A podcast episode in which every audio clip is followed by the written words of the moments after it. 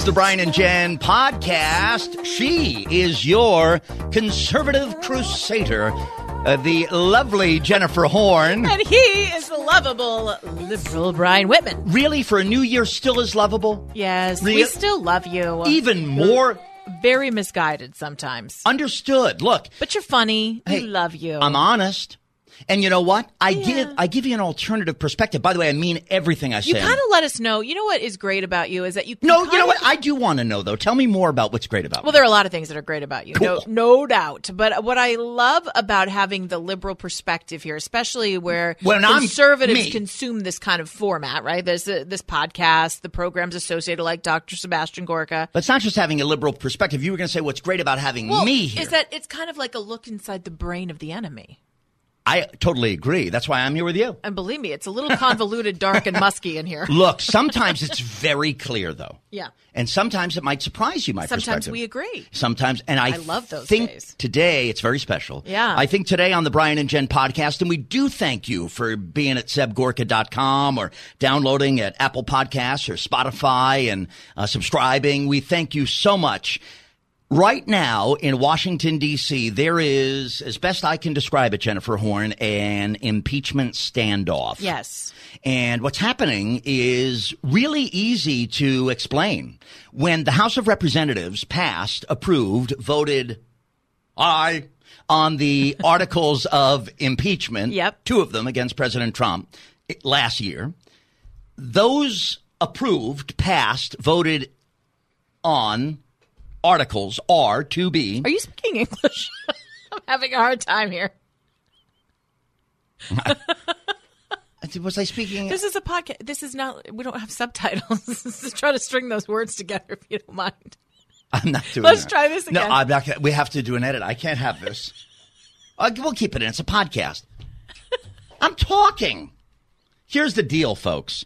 Nancy gets the articles of impeachment. I'll do it fast enough for you. She's the House Speaker. She's supposed to hand them upstairs to Mitch McConnell at the U.S. Senate. That's the way they're supposed to do this. Now, by the way, I'm not a Republican conservative person. No. But quite frankly, I uh, am not a fan of Mitch McConnell at all, and I'm certainly a critic of Trump. He embarrasses me sometimes. Oh, come on. And um, and quite frankly, I believe that Nancy Pelosi is embarrassing herself and the Democratic Party right now, and doing a disservice to justice. Yeah, look, I, I think the Democrats pitched for what a year, more than that, maybe since the president was even elected into office, that he had to be removed, that he was an imminent threat, that he had to be taken out of the Oval Office, and that's why they had to pursue articles of impeachment against the president, even though there was really, I mean, we're in an election year. They had an opportunity to just run a candidate, beat him the old-fashioned way, but instead, Democrats said, "Nope." Adam Schiff came out there and said, "We've got to get him out. We can't let him be there again. He is a danger." And now they're saying there's no rush. We're going to just hold on to the articles of impeachment and not pass them along to the Senate. Please, American, the American people can see through this. Well, look, uh, uh, you said I'm your lovable liberal. You are. I do believe in uh, in being fair. The government works a certain way. There's a process, uh, and we don't have to debate it. There's a process with Supreme Court are nominees. rules. The sitting president, like Obama, nominates Merrick Garland. He gets a hearing. That's the way it should go. Uh, a president is impeached by the House, and I don't care if it's Clinton or Trump or whomever it is. The next step of the process is the trial in the Senate where the 100 senators act as jurors. If 67 vote to convict, then uh, President Trump is removed from office. Now, the House impeached him. The second step is for the senators to determine in the best interest of the American people, of the citizenry, if the president is fit to remain in office. Right. If it was so important, Speaker Pelosi, if he was Get on it. Well, look, the senators should make this determination because it's a really bad thing if he is unfit and they would never come to that conclusion. But if they did, because we're dealing with an impeachment, a constitutional event, You've got to send it to the Senate. Today she said, I'll send them the articles uh, when I'm ready, ready to when do it. When I'm ready to do it. oh boy. She's leaving the podium and you hear her shuffling papers. Ed or Martini, maybe. Okay. Allegedly. You can hear the blender under the podium. Here's Nancy Pelosi. No, I'm not holding him indefinitely. I'll send him over when I'm ready. And that will probably be soon. I just, you know, he said, if you don't send him over, I'm going to pass the Mexico U.S. Ma- Canada trade agreement. Okay. Uh, but uh, no, we, we, we want to see what they're willing to do. Here's the True. I love her. Like she just can't believe it. She's miffed that they're actually asking her about when she's going to turn over the articles of impeachment to do her job. Right. Here's what I, I am a Democrat. I'm, but I'm really, uh, you say, you know, and you're fair-minded. And you know what? I don't think you've really actually supported the impeachment effort against the president. I think you know that it is very partisan. I know it's very partisan, but I also believe President Trump is a very corrupt president. Do you believe he should be impeached? It's already happened, and I believe the call to the Ukraine was totally inappropriate. Mm-hmm. I do believe that. But let's not debate that. Let me say this to you. I'm fair. If he's impeached, if the House Speaker is a Democrat or Republican, anything else, in the interest of the American people, you've just got to do it. It should have happened weeks ago. You give it to the Senate, let them have their trial, because really, it's really not about politics, or so they've said. It's really about having a president who's fit for that well, office. especially when you make the point that you have to move expeditiously on this because the president is so dangerous to the country, and then you hold on to it. I'm glad you brought up rules earlier because Nancy Pelosi is playing by her own set, and she is not hold, she's not holding up the same standard for anybody. She's trying to hold these articles of impeachment hostage to keep impeachment in the headline. She's happy about that. Number one, and then number two, she thinks that because she's Speaker of the House, she's going to dictate the rules of a Senate trial. That's not how it works. Republicans, me included, complained about how unfair the process was in the House of Representatives, but it was Democrats' prerogative to set the rules because they're the majority party. In the Senate, Republicans are the majority party. So now you have to deal with the fact that Republicans are going to set the rules and you can't just hold it up because you don't like that. The Brian and Jen podcast is here because uh, Jen and I tell the truth. We truly do give you our honest opinions. We do a radio show in Los Angeles called The Morning Answer, and uh, I know you do. I tell the truth when there's a microphone in front of me. Uh, I know what Nancy Pelosi's trying. I know what she desires here. The House, filled with Democrats, impeached Trump. She would like it to end there. She would like the story to end there. Uh, the president, who was impeached, does deserve a trial in the U.S. Senate. He doesn't even more than deserve it. The Constitution calls for it. It has to happen. She doesn't want it to happen because he will be uh, so-called acquitted. And then he'll run around and say, I was absolutely total exoneration. And then she'll go crazy. She would like the memory of all of this to be his impeachment in the House. It's childish. And anyone who thinks for 10 seconds about this issue, Republican, Democrat, liberal, conservative, has got to understand that's what's going on. I just think she's, uh, she's really scared. I think she got herself between a rock and a hard place. I think she had a lot of pressure from the far left of her party to uh, get this done before 2020 because they thought they'd be able to use it for the headlines. And what happened is that the support for the from the American people on impeachment actually went down. It didn't go up over the course of all of this.